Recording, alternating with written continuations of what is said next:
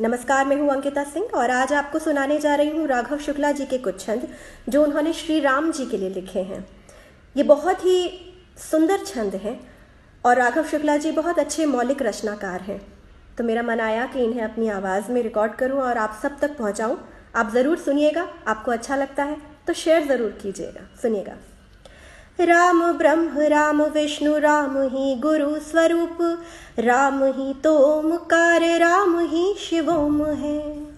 राम शीर नाम नीर राम ही महान वीर, राम ही धराधुरी विशाल नील व्योम है। राम भक्ति स्रोत राम शक्ति ओत प्रोत, राम वासना के वृक्ष का अखंड अग्नि होम है।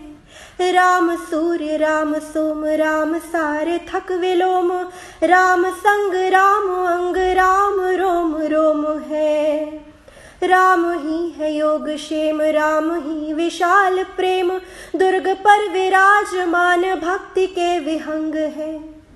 राम रश्मि अंशुमान राम ही कृपा निधान, राम भाव डोर में बंधी हुई पतंग है।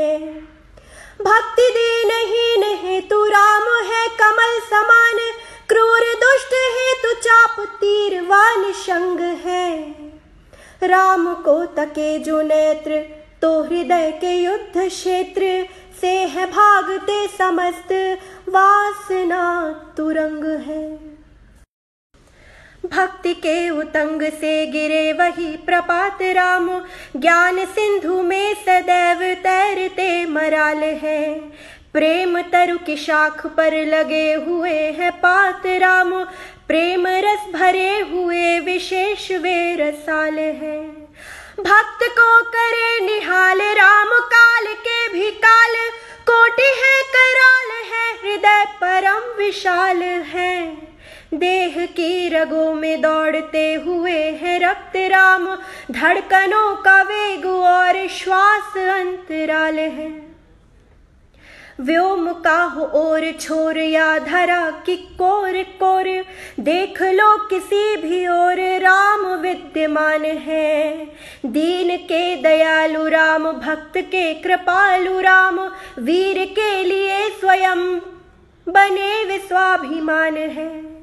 योगियों के योग राम साधकों के भोग राम, योगियों के योग राम साधकों के भोग राम, ज्ञानियों के हेतु वे प्रयोग के समान है। निर्बलों के पक्ष राम दुर्बलों के वक्ष राम, है जड़ों के रक्ष राम चेतनों के प्राण है।